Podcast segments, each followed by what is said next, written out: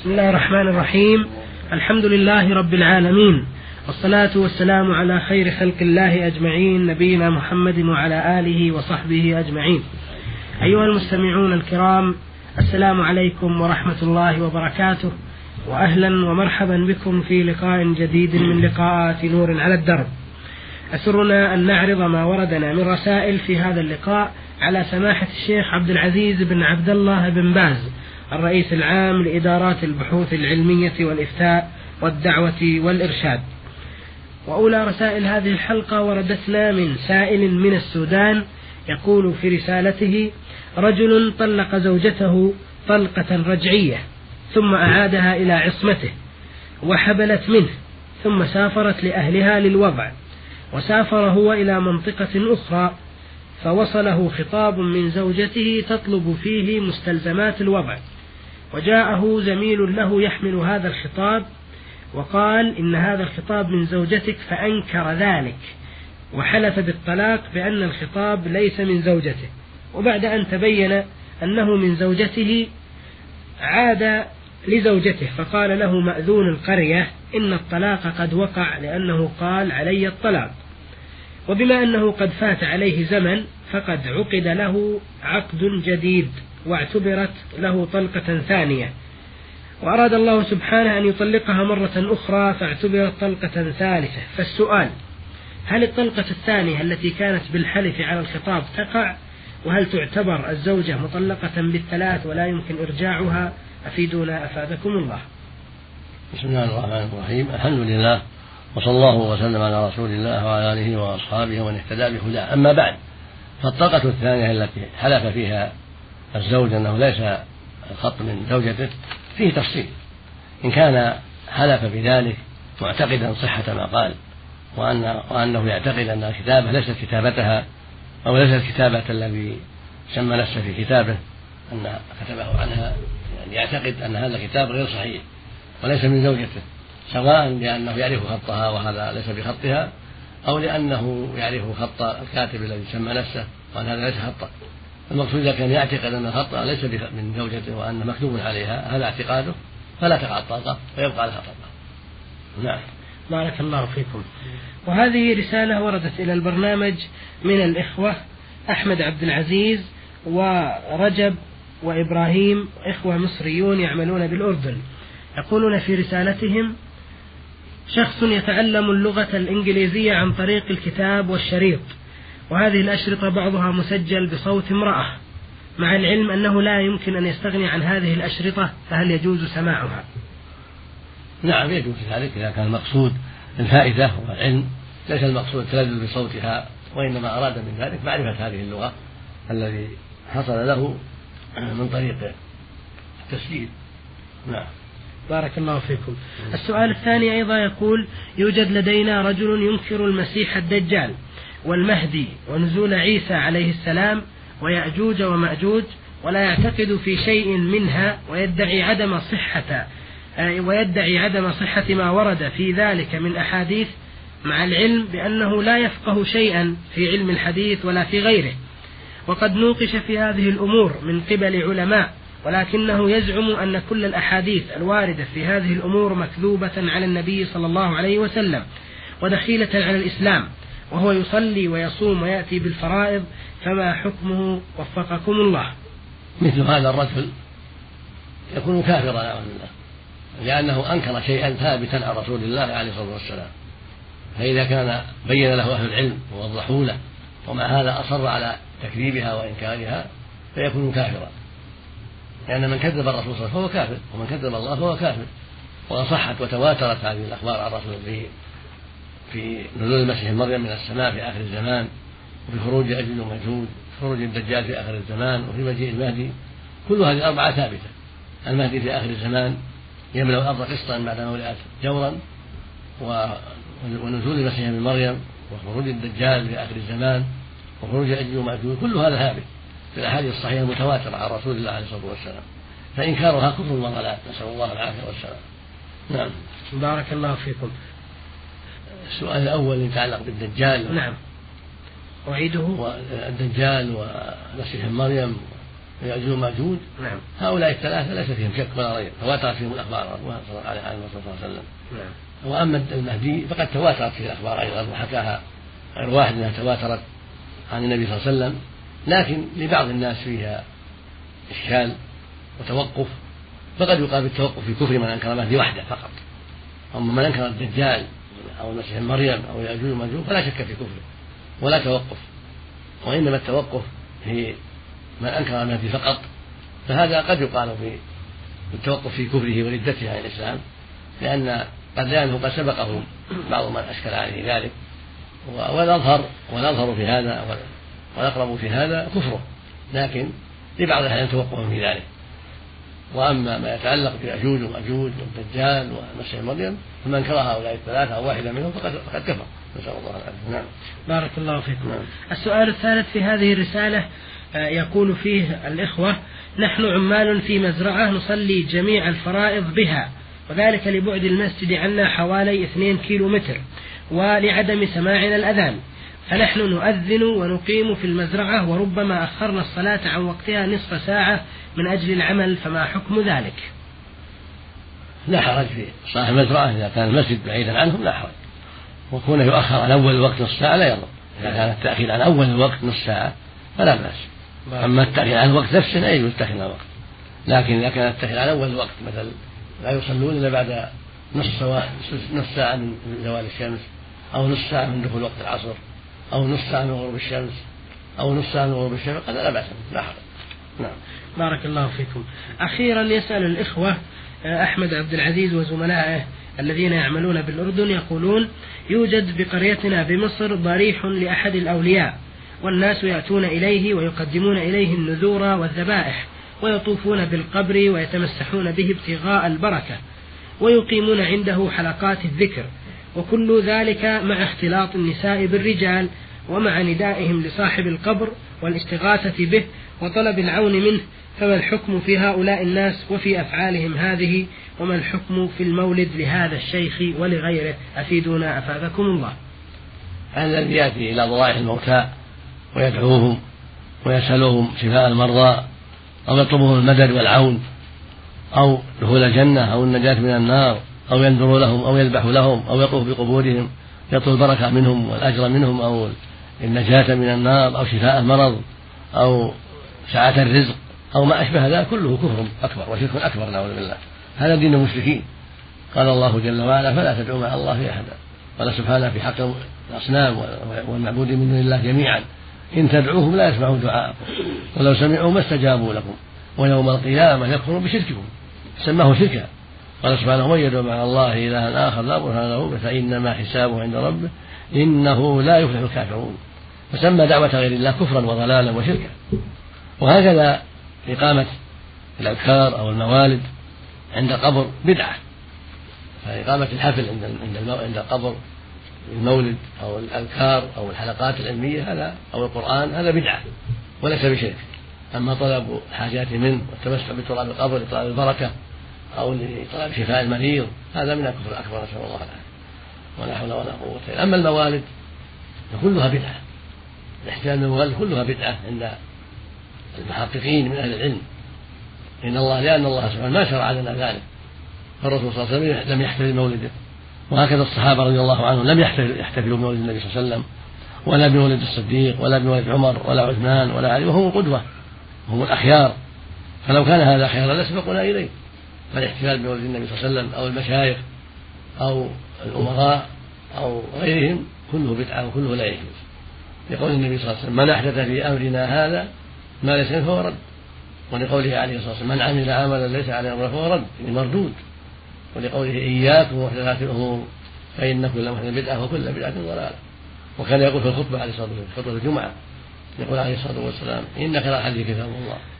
وخير الهدي هدي محمد صلى الله عليه وسلم وشر الأمور محدثاتها وكل بدعة ضلالة.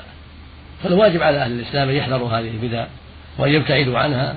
وإذا كان فيها اختلاط بين الرجال والنساء صار الأمر أكبر. صارت الفتنة أعظم. صار الإثم أكثر. فإن الاختلاط بين الرجال والنساء عند عند قبر أو في أي احتفال منكر ومن أسباب الزنا والفواحش ومن أسباب ركوب المحارم فالواجب الحذر من ذلك. حتى في غير الاحتفال حتى في الولائم الأخرى. لا يجوز أن يجتمع الرجال والنساء في حفلة ويختلطوا في حفلة عرس أو في حفلة أي حفلة, حفلة أي حفلة لأن هذا يسبب فتنة للرجال من الرجال بالنساء ومن النساء بالرجال الواجب التمييز وأن يكون اجتماع النساء على حدة واجتماع الرجال على حدة في الولائم وفي الاحتفالات الجائزة شرعا من الأعراس وغيرها. نعم. بارك الله فيكم وجزاكم الله خير. اللهم هذه رسالة وردت إلى البرنامج من السائل أبو بكر محمد بن محمد سوداني الجنسية مقيم في جدة.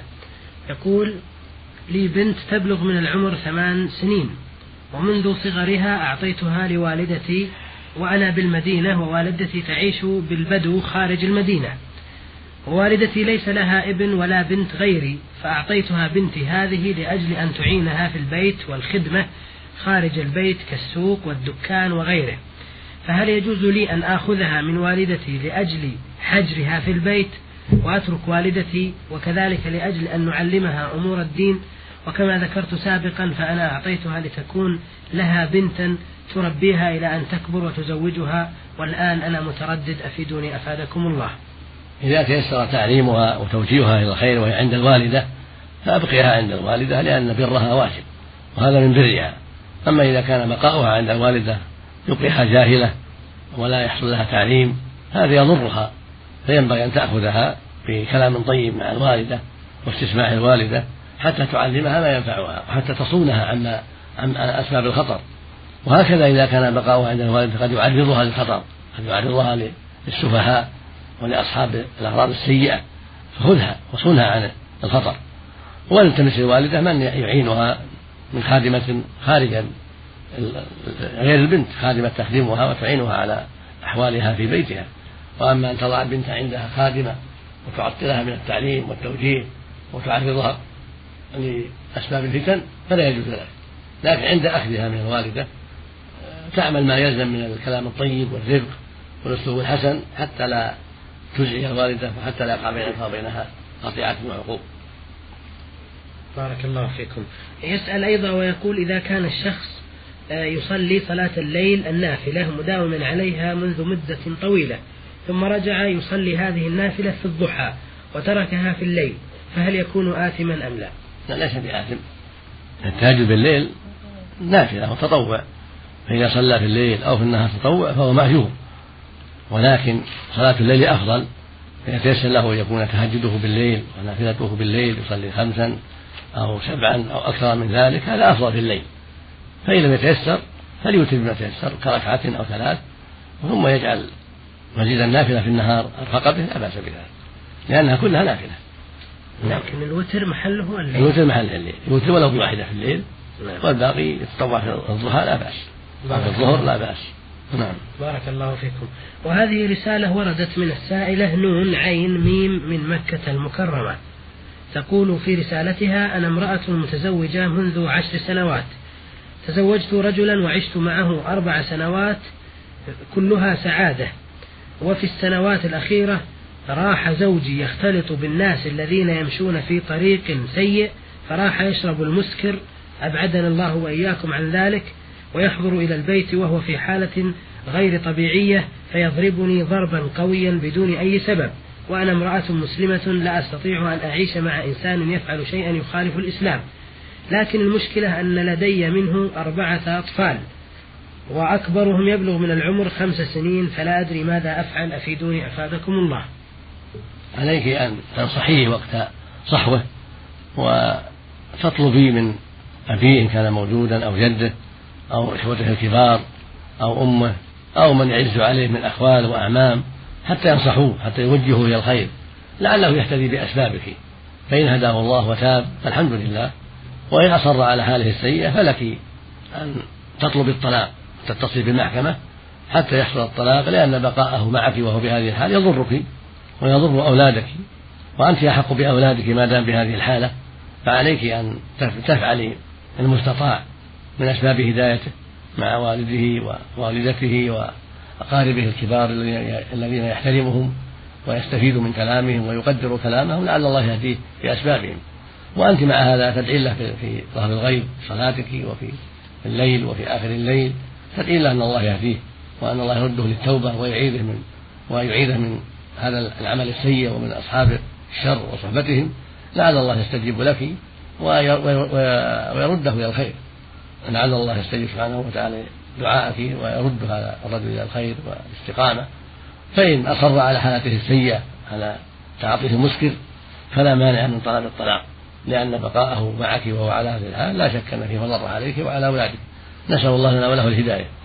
بارك الله فيكم. وهذه رسالة وردتنا من السائل عبد الله العوكي من سوداني مقيم في جدة. يقول في رسالة تزوجت امرأة وأنجبت منها طفلة ورأيتها مشت إلى الفاحشة يقصد الطفلة. وعندما ضربتها قالت لي أجبرتني والدتي على هذا الفعل. وطلقتها. ماذا أعمل؟ هل يجوز لي ردها أم آخذ طفلتي منها وأتركها أفيدوني أفادكم الله؟ هذا يحتاج إلى عناية. إذا كانت الأم تابت إلى الله عز وجل وظهر منها الخير بشهادة أقاربها وجيرانها أو ثبت عندك أن البنت كذبت عليها وأن وأنها ما فعلت شيئا من الشر وأن الفساد من البنت لا منها فراجعها. أما إن كان الظاهر صدق البنت وأن المرأة تدعو للفاحشة وأنها فاسدة العرض فلا تؤمن عليك وعلى أولادك. فينبغي ألا تراجعها وليس لك أن تراجعها ما دامت بهذه الحالة السيئة لأن هذا في خطر. فيه خطر عليك وعلى أولادك. لكن لا تعجل في الأمور تثبت في الأمور وانظر واسأل العارفين فيها من الجيران والأقارب. فإن ثبت أنها طيبة وأنها لم تفعل هذا الأمر أو أنها تابت توبة صادقة فلا مانع من مراجعتها ما دامت في العدة أو العودة إليها بنكاح جديد أما إن ظهر لك أنها على حالها السيئة وأنها غير سيدة الأرض فينبغي لك ألا تعود إليها لئلا تعلق عليك أولادا من غيرك. نسأل الله السلامة والعافية. بارك الله فيكم. يسأل أيضا ويقول عندي جاري يشرب الخمر ولا يصلي وحالته ضعيفة في المعايش وأنا أساعده ببعض الفلوس فهل يجوز لي مساعدته أم أتوقف ولا أعطيه شيئا أفيدوني أفادكم الله؟ هذا الجار جار سوء لكن لا يصلي ويشرب الخمر. هذا لا ينبغي يساعد على فعله الخبيث. ينبغي يهجر ويقاطع ولا تتصل به ولا تسلم عليه ولا تزوره. إلا إذا تاب ورجع إلى الله عز وجل فلا بأس. أما ما دام في هذه الحالة فيكون مرتدا بتركه الصلاة يجب أن يقاطع وأن يعلن له البغضاء والكراهة وأن لا تجاب دعوته وأن لا يدعى إلى وليمة عندك ولا إلى إخوانك الطيبين. اتركوه. يجب أن يهجر. لكن مع النصيحة أنصحوه. ووجهوه للخير. لعل الله يهديه بأسبابه فإذا أصر على عمله السيء فينبغي يرفع بأمره إلى الهيئة في البلد لتحضره وتستتيبه أو إلى ولاة الأمور حتى ينظروا في أمره لئلا يضر المجتمع لئلا يتأسى به غيره. نسأل الله لنا وله الهداية. بارك الله فيكم. وهذه رسالة وردت لنا من السائل ميم ألف من خميس مشيط يقول في رسالته إنني حلفت بيمين تبع يمين. هكذا كتب على أنني لا أتعاطى الدخان مرة أخرى. لكن لم أستطع محاربة ذلك وعدت مرة أخرى لتعاطيه. فهل هذا الحلف بمعنى الطلاق أو حلف بالله؟ إذا حلفت بالله مرات كثيرة أنك لا تعرف التدخين أنك لا ترجع التدخين كان تقول والله ما أشرب الدخان والله ما أشرب الدخان والله لا أعود إليه. ولو خمس مرات ولو عشر مرات ولو مئة مرة.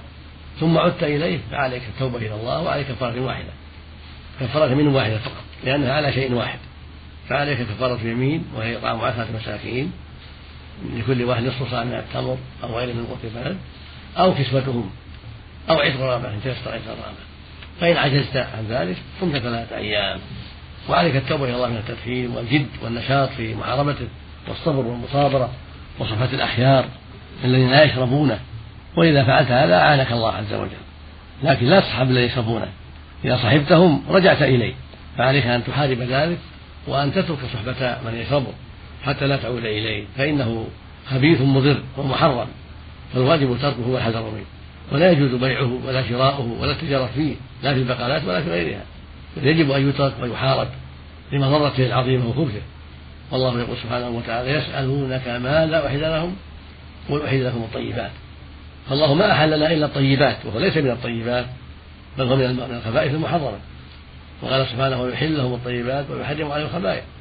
هكذا بعث الله النبي صلى الله عليه وسلم. يحل الطيبات ويحرم الخبائث. والدخان من الخبائث المنكرة المضرة في بدن الإنسان وصحته ومسببة لأمراض كثيرة خطيرة وهكذا بقية المسكرات والمخدرات كلها ضرر عظيم يجب أن تحارب. نسأل الله للمسلمين الهداية والعافية منها. بارك الله فيكم. آه، يسأل أيضا ويقول صار بيني وبين شخص قريب لي شجار وحلفت أن لا أشرب ولا آكل في منزله فعدت وتناولت ما طاب لي من مأكل ومشرب فما عقاب ذلك الحلف؟ عليك كفارة عليك كفارة اليمين عليك كفارة اليمين وهي إطعام مساكين كما تقدم. لكل مسكين نصف من التمر أو الرز أو غيره من قوت البلد. أو عتق رغبة مؤمنة أو كسوة العشرة من الفقراء من كل واحد قميص يكفي. فإذا عجزت ولم تستطع ذلك فعليك صيام ثلاثة أيام. نسأل الله التوفيق والهداية. بارك الله فيكم. وهذه رسالة وردت إلى البرنامج من يسرى عبد النبي غازي مصري بكفر الشيخ. أو يسري عبد النبي غازي مصري من كفر الشيخ. وهو مقيم بالمنطقة الشرقية يقول في رسالته الطويلة لي أخ طلق زوجته ثلاث مرات لكونها تعمل ممرضة بمستوصف بالقاهرة وكانت تقوم في غير أوقات العمل في شقتها بضرب الحقن للرجال والنساء وتقوم بالذهاب إلى بعض الشقق لضرب حقن والله أعلم إن كانت نساء أو رجال. ويحضر إليها في الساعة الثانية من الليل بعض الرجال ويقولون احضري معنا فلانة تعبانة وتخرج دون إذن زوجها وهو غير راض عن ذلك حيث قام بطلاقها مرتين من أجل ذلك. وعند تكرار ذلك وهو ضرب الحقن للرجال كان يقول لها لا تخرجي تقول له أخرج رغما عنك وليس لك علي حكم. هذا هو الحال. وكانت عندما تطلق تقبل أقدامه وتبدي الندم حيث أرجعها مرتين وفي هذه المرة الثالثة تريد الرجوع. وتريد أن تعمل محللا كي ترجع لزوجها. ولكن دون جدوى لأنها لها ثلاث مرات أفيدونا أفادكم الله في حالتها. بعد الطلقة الثالثة لا رجوع إلا بعد زوج شرعي. والمحل لا يجوز. محل شيء مستعار ملعون. لا يجوز نكاحه باطل ولا يحصل به التحليل. ومثل هذه الزوجة لا يرغب فيها. ولو ولو نكح زوجا آخر ينبغي للزوج هذا ألا يعود إليها وألا يرغب فيها لأنها متهمة. متهمة. ما دامت تعمل هذه الأعمال؟ فلا يليق بها يرجع إليها. بل يطلب غيرها وأفضل منها ومن يتق الله يجعل له مخرجا ومن يتق الله يجعل له من يسرا. هذه المرأة متهمة بالشر فلا يليق بها يعود إليها لو تزوجت ولا تحل له حتى تنكح زوجا غيره نكاحا شرعيا لا تحليل ويطأها الزوج الجديد ثم يفارقها بموت أو طلاق ثم تعتد. لكن ما دامت بهذه الصفات التي ذكرها السائل فإنه لا ينبغي أن يعود إليها لأن ظاهرها شر ولأنها متهمة بالشر. نسأل الله السلامة والعافية. بارك الله فيكم. وفي آخر رسالة الأخ يسري عبد النبي يقول لي رجاء اسم عبد النبي هل يمكن تغييره إلى عبد الله مثلا؟ ما دام اسم أبيك وقد توفي؟ لا يغير. أما كان والده حيا فالواجب تغييره لأنه ما يجوز أن يقال عبد النبي ولا عبد الرسول ولا عبد الحسين. التعبيد يكون لله عبد الله عبد الرحمن عبد اللطيف عبد الملك. التعبيد يكون لله وحده. ولا يجوز التعبيد بإجماع المسلمين. قالوا الحزم اتفق العلماء على أن لا يجوز التعبيد لغير الله سبحانه وتعالى. فلا يجوز للمسلم أن يعبد لغير الله. فلا يقول عبد الكعبة ولا عبد النبي ولا عبد الرسول ولا عبد الحسين ولا عبد الحسن ولا غير ذلك. يجب التعبيد لله. فإن كان والد حيا فالواجب عليه يغير هذا الاسم. وإن كان ميتا فلا حاجة إلى التغيير. النبي صلى الله عليه وسلم ما غير أسماء آبائه عبد المطلب عبد مناف ما غير الأسماء. قال أنا نبي لا كذب أنا ابن عبد المطلب ولم يغير. اسم عبد المطلب.